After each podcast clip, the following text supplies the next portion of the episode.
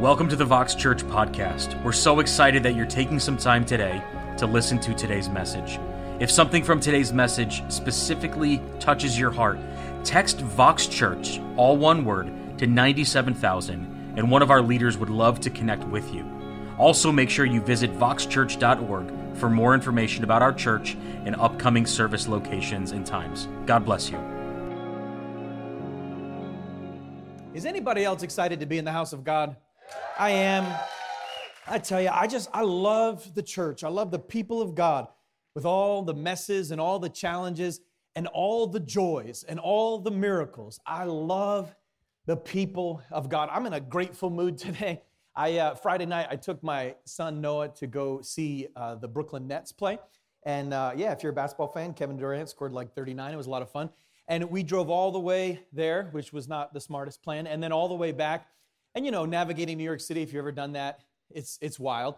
And, uh, and so we, we got all the way through and, and we're on our way home. I'm literally about to get off the exit that uh, we are on on the highway on 95, and out comes a deer that we hit at full speed. And, uh, and that was not awesome. And my cars looked better. But I woke up Saturday morning 100% no pain, no nothing for either of us. You know, didn't even hardly feel it. My yeah, which is great. But I woke up. My point is, I just woke up grateful. I just woke up. I was like, Lord Jesus, little fresh perspective. Glad I'm here. Thank you, Lord God. Thank you, God, for another day. And it's just so funny, right? How one little thing can just remind you that every day is a gift. Every day is a blessing. And so I just think about that in light of today. I'm just so happy to be with you today. I'm excited to be in the family of God. And friends, there's so many miracles. I know that for me, Pastor Brandon Cormier blessed me last week. I hope you were encouraged by his message. Just an encouraging message on sanctification and on friendship with the Holy Spirit. Also, please be praying for our Worcester location. Our Worcester location has been meeting Sunday nights, their launch team meeting all through COVID. They're starting Sunday morning services at the Palladium Theater downtown Worcester on Easter Sunday. And so we're very excited about that, praying for just an explosion of people meeting Christ. And so I just encourage you, remember, we're one church at all of our locations. And so just be praying for the city of Worcester, second largest city in New England, and be praying that a church expands and the gospel advances in that city in Jesus' name. Amen? Amen. Amen. All right, we're going to get into part four of this teaching on the Holy Spirit. Before we do, I've got some church business, all right? Church business. Now, I know that some of us, you know, maybe you're new to church, you haven't really given a whole lot of thought to church government. That's okay. Some of this might be a little confusing. Others of us, you've been in the church a long time, you kind of understand church government, so this will make a little bit more sense. But one thing that we're passionate at Vox is we're passionate to really bring everybody along bring everybody along in our journey together. And so, um, just a couple things about our church, and this is important stuff. And again, it'll be varying levels of care when we come to this stuff, but for each of us. But Vox is led by what we call our central elder team, okay? We don't talk about that team every week, but it's a group of godly men who steer the vision of our church. And that group of godly men partners with a group of godly women that we call our Women's Central uh, Women's Leadership Council, WLC, Central Women's Leadership Council. And so these are godly women come alongside our elders, provide perspective, wisdom, input into the direction of the church. And so the last couple of years, one of the responsibilities that this team has is really setting like uh, policies for the vision of our church. And one thing that we've realized is that 10 years old as a church, we've never really clarified this title of pastor at Vox Church, okay? And so this is something that historically the church falls into two camps. Some churches say that the title of pastor is the same as the office of elder.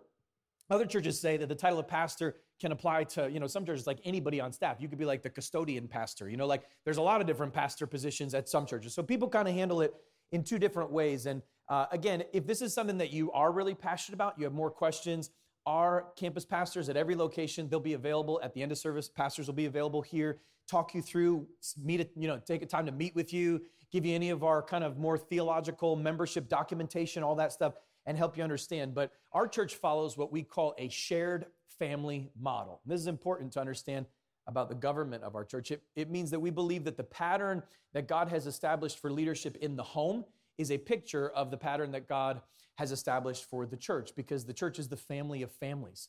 So the Bible describes the husband as the head of the house, okay? And then it describes the wife as what I would call the heart of the house. And so there's this dynamic where the husband and the wife complement one another in the home.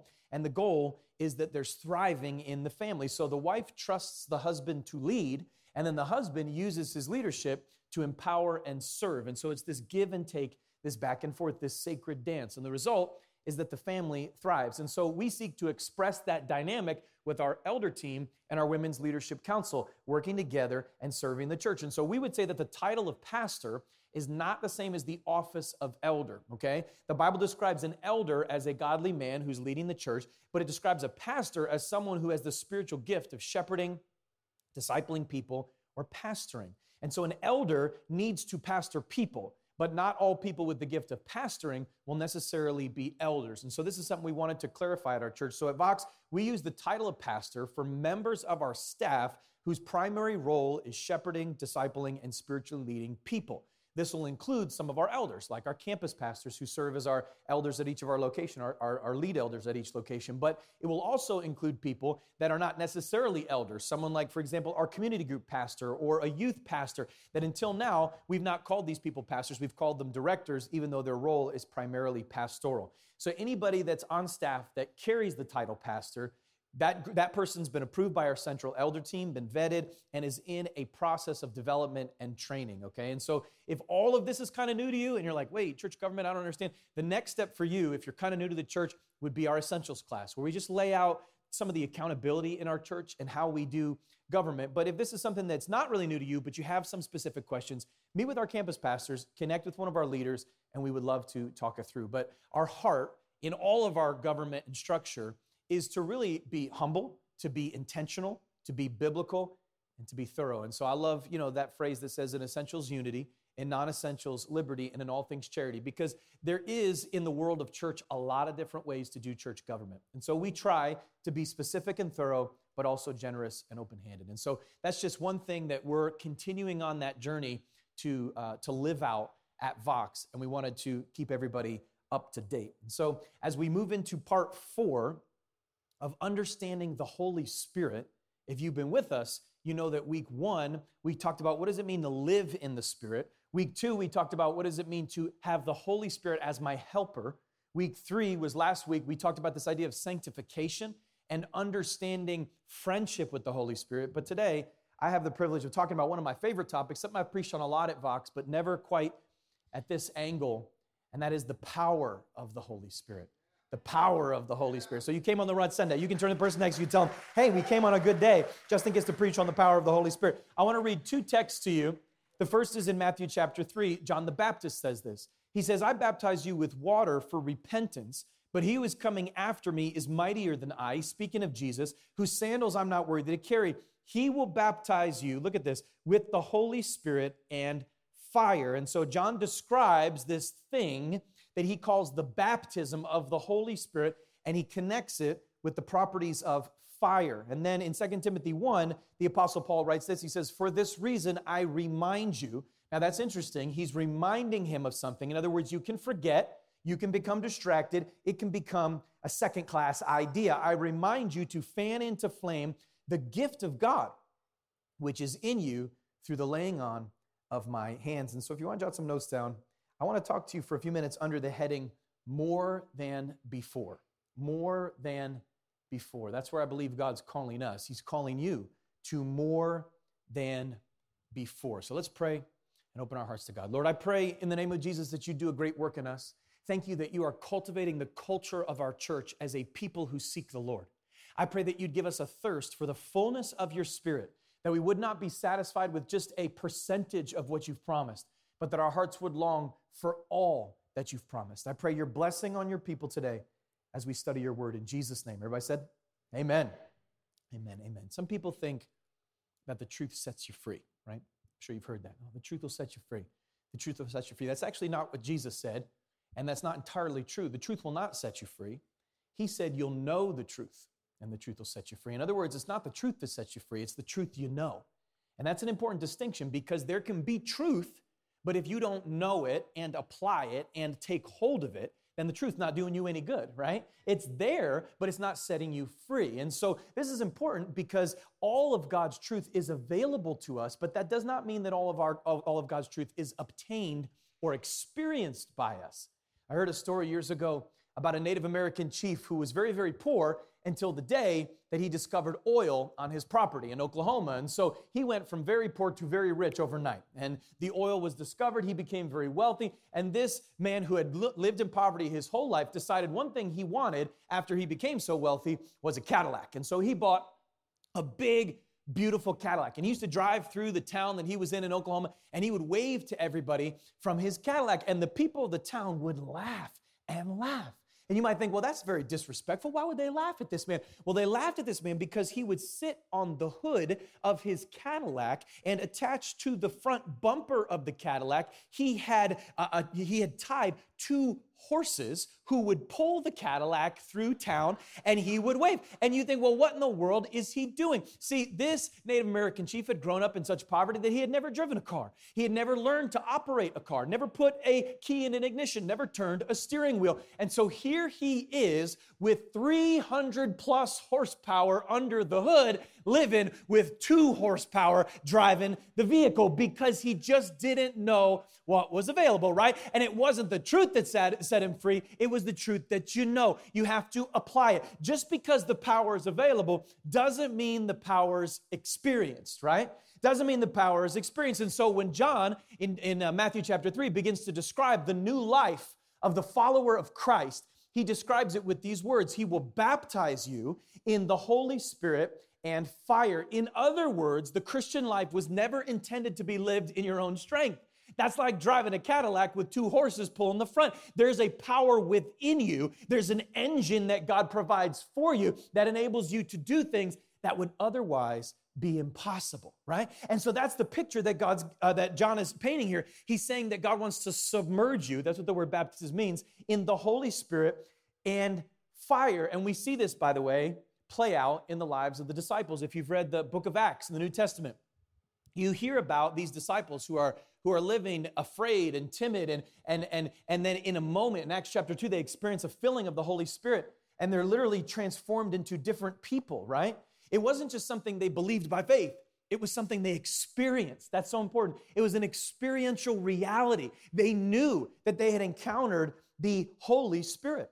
Now, some people have taught that to be baptized in the Spirit is the same as being saved, okay? And certainly when a person is saved, when they trust Christ, you do receive the Holy Spirit. And the Bible teaches that the Holy Spirit dwells within you, okay? So you have the Holy Spirit if you're a follower of Christ. Only by the Holy Spirit could you receive Christ. Only by the Holy Spirit could you open your heart to Christ. Could you say yes to Christ? He enables you to do that. But the scripture also speaks of an encounter with God that is distinct from salvation, in which the believer is endowed with power, an infusion of supernatural power that comes upon the believer. And the scripture gives this multiple names the filling, the outpouring, the baptism of the Holy Spirit. Now, other Christians have said this baptism is a one time thing. You experience it once and it's it. That's the encounter with the Lord and it's a one time thing. And I would say, as we study scripture together, that's true. It is a one time thing that often happens more than one time.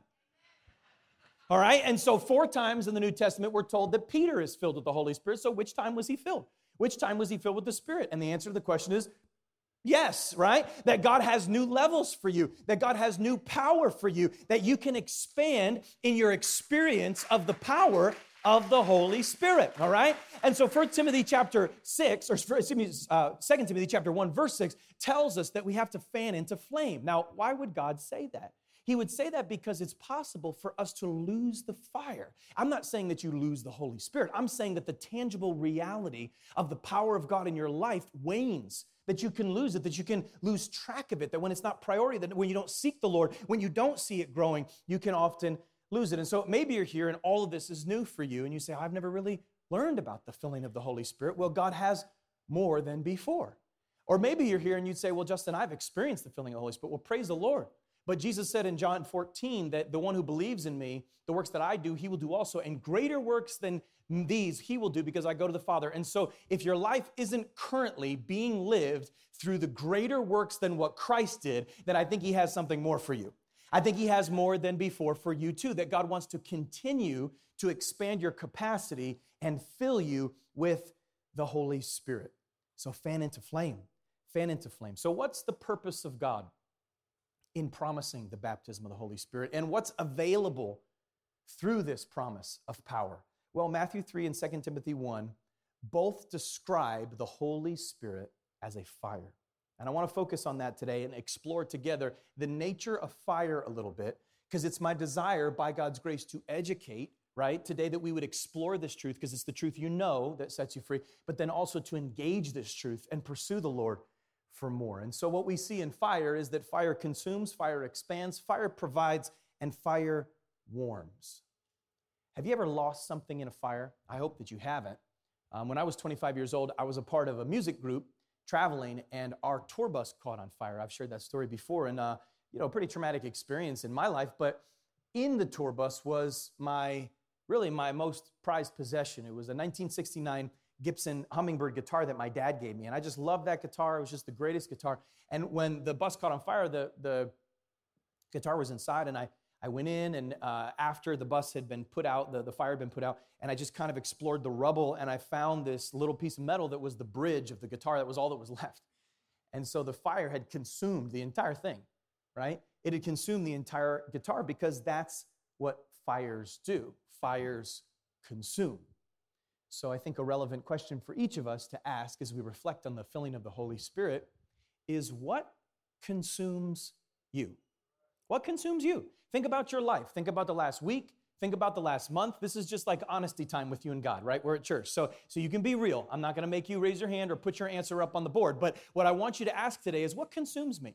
As I think about my life over the last year, are you consumed by fears? Are you consumed by your career? Are you consumed by your family? Are you consumed by your appearance? Are you consumed by what other people think? What consumes you? We all have various tensions living inside of us, seeking to consume us. But what I know is that when you experience a filling of the Holy Spirit, God becomes an all consuming passion in your life. He becomes all consuming and something changes. I love the description of the new testament church that's been baptized in the spirit in acts 2.42 it says they got together every day right? Think about this. They gathered daily. They were sharing christ every day. They were at the temple. They were in the streets always together praying eating food together hanging out. And most of us read that and we go that feels a little disruptive you know? Like when am i going to watch tv if people are always at my house? How am i going to keep up with my kids sports schedule like they, it seems like they just got invaded by Jesus people in their lives. And they did. But what you have to understand is it wasn't obligation, it wasn't religious responsibility. It's not like the pastor was up there going, All right, you better be in church every single day. That's not what was happening. They just wanted it. They just, you see the difference? They just wanted it. I remember when I first began to call out to the Lord and I learned, a preacher preached about the baptism of the Holy Spirit, the filling of the Holy Spirit, and it just created in me such a desire. And I started praying. I'll never forget, I, I, that night I got home and I said, God, I was just a teenage kid. I was like, God, fill me with your power. You know what happened? Nothing happened. Nothing happened. I sat there, I was like, give me tongues and prophecy, and give me everything like power. Just give me power.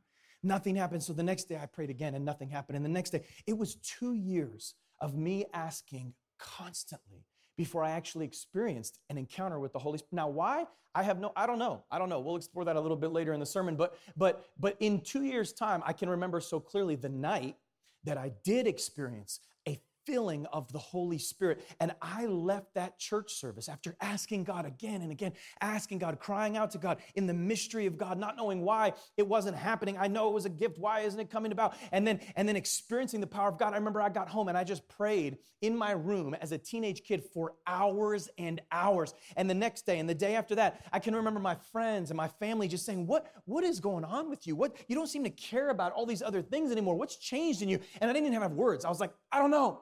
I don't know, but the obvious reality of experiencing the Holy Spirit is that I was consumed.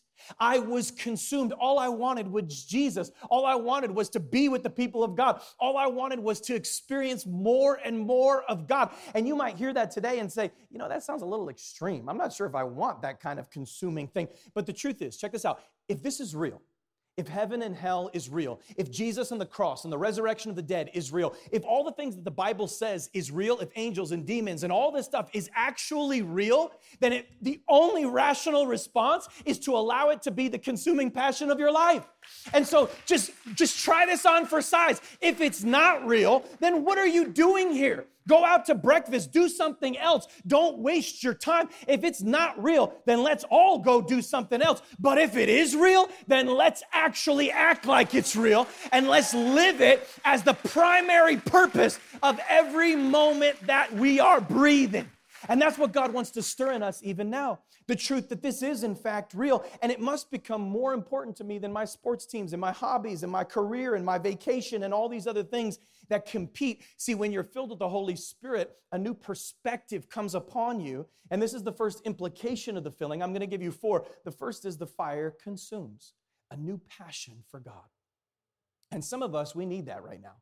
We need a new passion for God. We need the Holy Spirit to come upon us and give us a fresh, consuming passion. And so, if that's you and you say, My heart's kind of cold, my heart's kind of dry, I would just challenge you to begin to invite the Holy Spirit to stir your heart with a new passion. The fire consumes, but the fire also expands. When I was a kid, we, uh, we used to go camping every summer with my dad, me and my brother, and uh, we go camping and my, at night we had this tradition. My dad called it the old boy scout tradition. Now i wasn't a boy scout but i tend to think that this was not a boy scout tradition because what we used to do is we would we would prepare the fire and then we would dump a ton of kerosene on the fire. And then one of us would get the privilege of lighting the match and throwing it. And it would go and the whole goal was to like singe the tree 20 foot above you know like i mean like the goal was like let's light this thing up. But it always fascinated me that a fire could go from just a little tiny spark to an engulfing flame in an instant you know? And if that's true of the physical fire so it is also of spiritual fire. See the fire expands. It expands who you are. It gives you capacity that you didn't have before. And we see this in Acts as the disciples become different versions of themselves. In Acts 2, before they experience the filling of the Spirit, they're scared, they're timid, they're insecure. And then after they experience the Holy Spirit, they're still wrestling with their sins. They're not perfectly sanctified, right? Last week we learned about the process of sanctification. But in the midst of their messed up sinfulness, they're now experiencing a new sense of boldness, a new sense of assurance, a new sense of confidence. See, the fire expanded their life. And even the religious leaders met Peter and John after they were filled with the Spirit, and they think, who are these guys? They're so confident, they're so sure, they're so big in their faith. Why are they so confident? And all they knew is they had been with Jesus. I've shared this before, but years ago, I felt God's calling to preach, and I was invited to preach at my college, my junior year. And I remember I was so scared. I wasn't a preacher, and, and naturally, I'm actually more of an introvert. I'd rather be alone. I, don't like refuel in crowds, I refuel by myself. And and, and, and so it wasn't like my nature to want to go and preach. And I kept feeling this call to preach. And, um, and, and I remember that I got this invitation to, to speak at my school, and I was terrified. And I was, I was laying on the floor in my dorm room, which that's an act of faith right there, because the funky floor uh, that never got cleaned was my dorm room. And, and I'm laying on the floor just crying out to God. And I can remember so clearly shaking physically shaking in timidity and fear, just saying, God, I can't, I can't do this. I'm not, I don't know what to say. I'm going to look like an idiot. God, help me. And I can remember in that moment, and it was a moment, the Holy Spirit came upon me, and I experienced a great filling of the Spirit. And I stood up off the ground of my dorm room, and I realized that internally, all the timidity and all the fear and all the anxiety about sharing Christ was gone. And I went up and I preached my heart out. And from that day to this day, almost 20 years, I have never felt timid sharing Christ one time. Now, that's not my nature. That's the Spirit of God. In fact, just a few months after that happened, it was really tested. I was, I was, uh, I was at the time, I was an intern for the Department of Children and Families getting a degree in social work. And so I was in the courtroom one day and I was, there was a court proceeding going on, it had nothing to do with me. I was just there to be the intern. And so I'm sitting there kind of minding my own business and the courtroom's about to be dismissed and the judge is about to let everybody go. And he stops right in the middle of it. This is just a few months after my encounter with the Holy Spirit in my dorm room where I feel that, felt this supernatural boldness. And he stopped and he looked at me, he said, uh, and who are you, young man? And I was like, me? I'm the intern. Like, I, you know, I'm nobody. You know, I'm just here to, I don't know, I'm taking notes. So I stood up because you have to stand up when the, when the judge talks to you. And he says, and what do you do? And I said, well, sir, I'm, a, I'm an intern, you know, with the Department of Children and Families and everything else. He said, oh, so you're going to be a social worker when you graduate? I said, no, sir, actually, I'm going to go into ministry. He said, what kind of ministry are you going to go into? I said, well, actually, I'm a part of a music ministry. At the time, I was leading worship uh, in various places. And, uh, and he said, Really, music ministry? I said, Yes, sir. And this is already awkward, right? There's like a lot of people in a courtroom. I, why are we having a conversation right now? And, and so he says to me right in the middle of the courtroom, he says, Music ministry. I said, Yes, sir. He said, Sing me a song. I was like, True story. So, so I sang him a song about how he needed to give his life to Jesus. and when I was done, he asked me, he said, Do you think Jesus really is the way? And I said, Yes, sir, I believe that. And he said, Thank you. Court's dismissed. And he let me leave. And I walked out thinking that was one of the strangest encounters of my entire life. But you know what really struck me wasn't the strangeness of the encounter, but it was that through the whole thing, I didn't feel scared at all.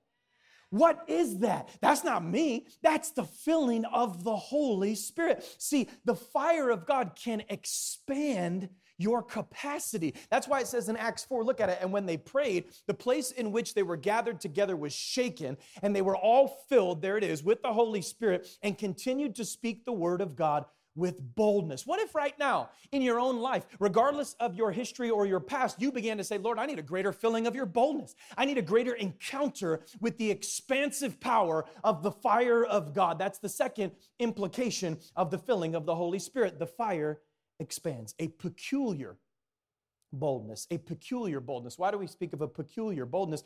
Because sometimes when we think of boldness, we think of like arrogance and self confidence, and that's not what this is. This is humility. It's, it's built not on my ability, but on Christ's ability in me. It's an assurance of a God who is for me, not a confidence in my own capacity. It's a supernatural boldness, and it looks different because it carries itself with humility. And I believe that if there's any great need in our time, in our day, it is a need for Christians to be at your workplace and in your neighborhood and living amongst everybody else and living with this sense of confidence and supernatural boldness because we're living in a time where fear and timidity and anxiety is the air that we breathe, right? We just went through two years of a global pandemic and it changed us. It isolated us, it challenged us, it, it forced us to, you know, uh, change all of our plans and it changes and it created in our culture this small thinking, this small mentality. Let me just survive. Let me just make it through. And I don't know if you heard, but it seems like in Western Europe, all the numbers of COVID are spiking again, right? Just when we feel like things are getting better. And it's not just COVID, right? There's also a war in Ukraine that's happening right now. That's a pretty big deal. And it's not just the war in in Ukraine, I don't know if you heard, flying spiders are supposed to come and invade the East Coast in the next few weeks. And so, just when you thought things were getting better, it doesn't seem that that's necessarily the case. But here's what I want to tell you when the boldness of the Holy Spirit comes upon you, you're not scared of any spider, you're not scared of any war, you're not scared of any illness because you know that He holds you in the palm of His hand. He has a purpose for you. And until your purpose is complete, you're immortal. You will not die until He's completed His plan for you. And so you can be sure that whether it's today or a thousand years from now, I'm going to be in the center of God's will. And when that assurance comes upon you, when that certainty changes you, you look different in the world around you because you've been filled with the Holy Spirit. So fire consumes, fire expands. But anthropologists tell us that they've never found a human society that has lived without fire, that uh, fire is an essential aspect of every people group we've ever found on earth. Fire cooks our food, heats our homes, powers our electricity. Fire, in so many ways, is a gift that oftentimes we take for granted today, but it really does change every aspect of life. And it, it enables us to do things that would otherwise be completely impossible. And so we're thankful for all the gifts that come through fire. It is a great provision for us. In the same way, when you're filled with the Spirit, God releases in your life the gifts of the Spirit. Now, the gifts of the Spirit are power beyond your natural ability. Sometimes they align and amplify your natural gifts, but then other times they're actually very different from your natural gifts, but they're from the Lord, okay? These gifts of the Spirit. And throughout the New Testament, it really describes three categories of gifts, all right? There's leadership gifts that the Lord releases on people, things like teaching, apostleship, pastoring. There's power gifts that God releases, things like prophecy, tongues, words of knowledge. And there's community gifts that the Lord releases, things like service, helps, administration. The first group of gifts, these leadership gifts, they guide the church. The second group of gifts, they move the church forward. The third group of gifts, they connect the church to each other.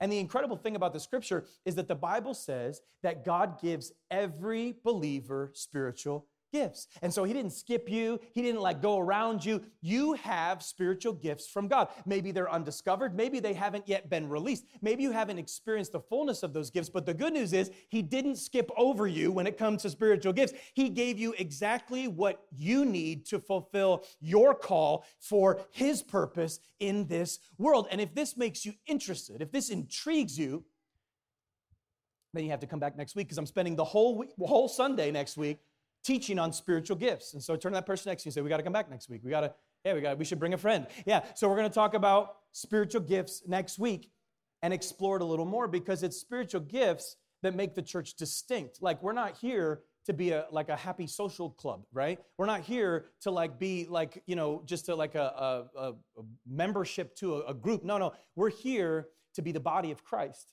And the body of Christ needs elbows and hands and feet, and it needs all kinds of things. And church is not this Sunday thing we do for 90 minutes every week. Church is the people of God spread out in homes, living life, doing mission all together, and then coming together to worship Jesus, study the word, and go out again and make a difference. That's the people of God. That's the church. That's the body of Christ. And He's called you to play a critical role. And so, this is the third implication of the filling of the Holy Spirit, the fire provides unique spiritual gifts, spiritual gifts that He planned before eternity passed for you. Next week, we'll help you figure out what those are and how do I grow in my spiritual gifts. So, the fire is a consuming passion, a peculiar boldness, the release of spiritual gifts. But there's something else that's central to understanding the baptism of the Holy Spirit. And I want to suggest to you today that it's probably the most neglected and um, forgotten aspect of the filling of the Holy Spirit, and also, I believe, the most important aspect of the filling of the Holy Spirit. And to connect it back to fire, you know, I'm grateful for all the benefits of a fire, but on a freezing cold night, what I need the fire to do more than anything else is keep me warm, right? Keep me warm. And if you've ever been close to a roaring fire, you know it just changes everything. Like your skin gets hot and your insides get warm. See, just as fire warms the skin, changes the atmosphere of a room, so the baptism of the Spirit warms the heart and changes the atmosphere of every relationship in your life. And this is God's highest intention in the filling of the Holy Spirit. And it's that you would be changed by his love for you. That his love for you would be poured out upon you in such a personal and profound way that it would fundamentally change the very essence of your identity that you would discover an acceptance in God and an affection from God that would answer the deep questions of value and worth that have been fueling insecurity in our hearts our whole lives. See, when you are filled with the Holy Spirit, God also makes available an outpouring of His love that changes you to such a degree that you are so convinced that He is for you that every relationship in life looks different. Look at it in Romans 5. He says, Hope does not put us to shame because God's love, here it is, has been poured out into our hearts through the Holy Spirit that He's given us. See, the fullness of the Spirit is not the expression of some miraculous gift or some supernatural power. The fullness of the Spirit is, is described in Ephesians chapter 3. Look, He says, To know the love of Christ that surpasses knowledge. In other words, you can know it in your head,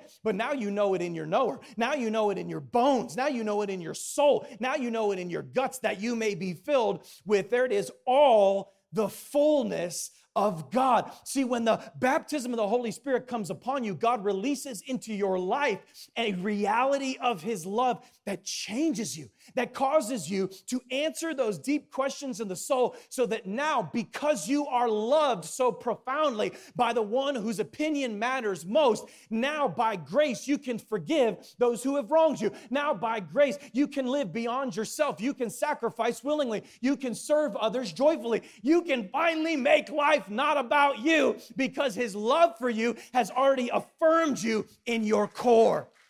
Oh, this is the power available to those who receive the filling of the Holy Spirit. Paul calls it the more excellent way.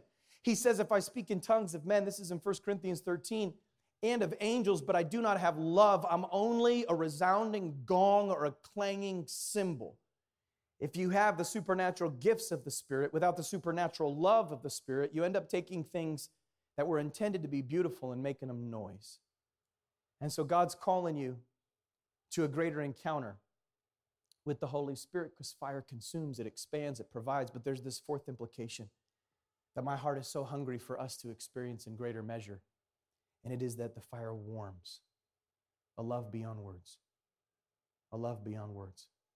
And so somebody's here, and you're hearing my words today, and you've never really considered the baptism of the Holy Spirit. You never really asked for the filling of the Holy Spirit. You never really sought the Lord. And you know, you've been living your Christian faith with two horses attached to the front, not realizing there's 300 horsepower underneath the hood. And, and I just want to encourage you that right now something's changing, that God's calling you to pursue Him for the fullness of the Spirit. Or maybe you're here and and you have experienced the holy spirit but you need to fan that into flame. Maybe you haven't tended the fire or you've lost sight of it and you look at yourself now and you say you know my life's not really defined by a burning passion or a peculiar boldness or i'm not really growing in the gifts of the spirit or in this encounter with genuine love. Well i, I pray that even now god would just come upon you with a hunger for more than before.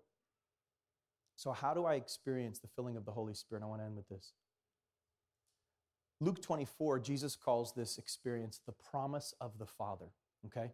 The promise of the Father. We already saw in 2 Timothy 1, he calls it the gift of God. So, why would they call it a promise and a gift? Because we have a tendency to try to earn this. We have a tendency to try to be good enough for more of the power of God. And, and that's a misunderstanding. You can't earn a gift, you can't earn a promise. It's received freely. But you must first realize what's possible then believe that it's available, and then seek until it's tangible. Seek until it's tangible. And I think this is where a lot of us struggle because you might be here, and similar to me in those two years while I was just waiting and waiting and waiting for God to answer my prayer, you said, Justin, I prayed for more of the Spirit. And I, I prayed, I really did. I prayed and I asked God, and um, nothing happened.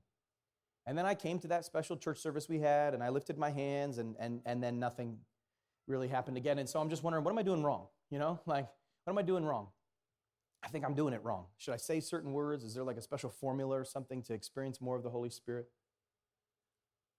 Well, let me try to illustrate. A caterpillar is not a particularly beautiful creature, right? Slow, small, weak. But we all know that a caterpillar enters a cocoon and there's this metamorphosis, right? They reappear as something new. They grow wings, they fly. It's beautiful, it's glorious. But the strange part of this phenomena, known as metamorphosis, is the timing. Scientists tell us that caterpillars will sometimes break forth out of their cocoon in a couple days. Other times it's a couple weeks. They've even found caterpillars that stayed in the cocoon for up to three years. And they've been studying, you know, why is there such a difference? Even among species, sometimes there's pretty dramatic differences for how long the caterpillar stays in the cocoon. And so far, the scientists are like, we don't really know exactly why. But we do know that if you interrupt the process, you compromise the results. And so if you're praying for the filling of the Holy Spirit and you haven't received the fullness yet, my advice is you got to keep squirming and stretching and struggling and asking and seeking and knocking and waiting and calling. And if you continue, something is going to happen. And maybe it happens today. And maybe it happens tomorrow. Luke chapter 11, Jesus is teaching his disciples how to pray. And he gives one of the weirdest stories in the New Testament. and connects it to prayer. He tells a story of a man who has a friend show up in the middle of the night and he wants to feed his friend. And so he knocks on his neighbor's door and asks for bread. And it's the middle of the night, and the neighbor's like, No, go away. And he says, No, I need some bread. I'll pay you back, but I just need it now. Can I, can I have some bread? And, and the man's like, No, I'm in bed. Go away. And he keeps knocking and knocking and knocking. And Jesus says that even though these neighbors are cordial, they're friends, he doesn't help him because he's his friend. He helps him because he's annoying. He helps him because he doesn't stop. He helps him because of his importunity. That's a word we don't use very often. Importunity means shameless persistence. And then Jesus takes a weird story like that and connects it back to here's how you pray. In other words, what he's telling us is there's a mystery in this thing called the kingdom of God. There's a mystery in this overlap of the now and the not yet. There's a mystery in this heaven and earth dynamic that we don't fully understand, but what we do understand is that those who continue to seek find, those who continue to knock, the door is open, those who continue to ask receive. And so many of us are living on those two little horses because we stopped asking for the fullness of the Spirit. And so my desire for you and for you and for us is that God would build a community in pursuit of His fullness, that God would build a community that's passionate about all that He offers us. And so I want the love of God overwhelming my soul and redefining my core. I want the power of God in the gifts of the Spirit, earnestly desiring spiritual gifts. And I want the boldness of God in greater measure than I've known. And I want the passion of the God's priority in my life like I've never known before. And as each of these things expand, I become more and more and more, like John chapter 14, and the things that I do, he will do also, and greater works will he do, because I go to the Father. And so I want to invite you today into a theology of the Spirit that allows us to live a seeking God life.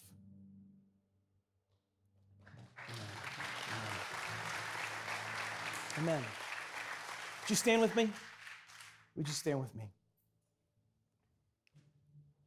I want you just to reflect on these four thoughts. Four thoughts. We explored today the nature of fire, the nature of the baptism of the Spirit. And I drew out for you four specific implications of the filling of the Spirit. And I just want you to take a moment in reflection today and just look at those implications in light of your life. And then I'm going to give you an opportunity to respond. And if, if one or more of those implications are not active in your life, I just want to encourage you to ask God today for a greater encounter with His Spirit, a greater filling of His Spirit. So the first one is the fire consumes. Has a passion for God taken precedence in your life? Just become your supreme priority? And if not, even now, pray the dangerous prayer of asking God to consume the fire expands. Have you experienced the supernatural boldness where the Lord enables you to have a humble confidence?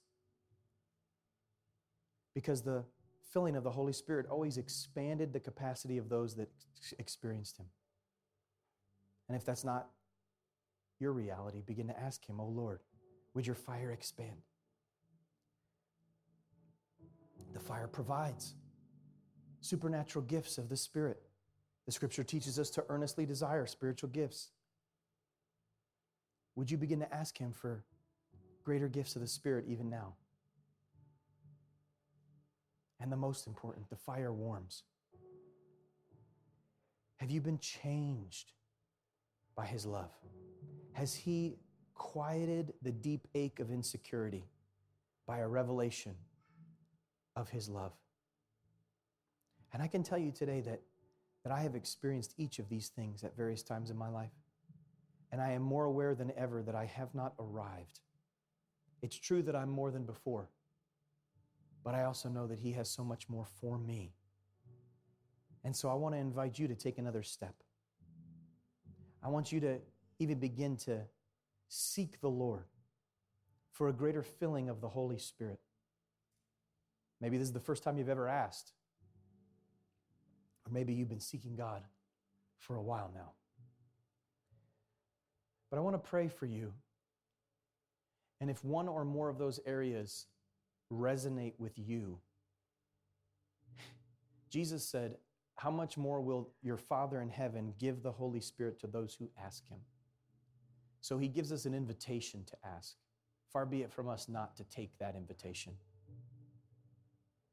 And so if you're here today and you'd say, Yeah, you know, I want this, I just want to invite you all across this room right now just to, just to lift up your hands as a symbol of your invitation to God. I love that physical symbol of surrender and victory, the lifting of our hands. And I would just say, Lord Jesus, let today be the day. Lord Jesus, I pray that even now as we sing, that you would plant in our hearts a greater desire for you and that you would meet us with an encounter with your Holy Spirit. I pray for a fresh filling even right now. I pray for a fresh filling of passion and boldness. I pray for a fresh filling of the gifts of the Spirit and supernatural love. Lord, would you move across this room as we lift our voices in song? Would you meet us in power? We welcome you, Holy Spirit. In Jesus' name.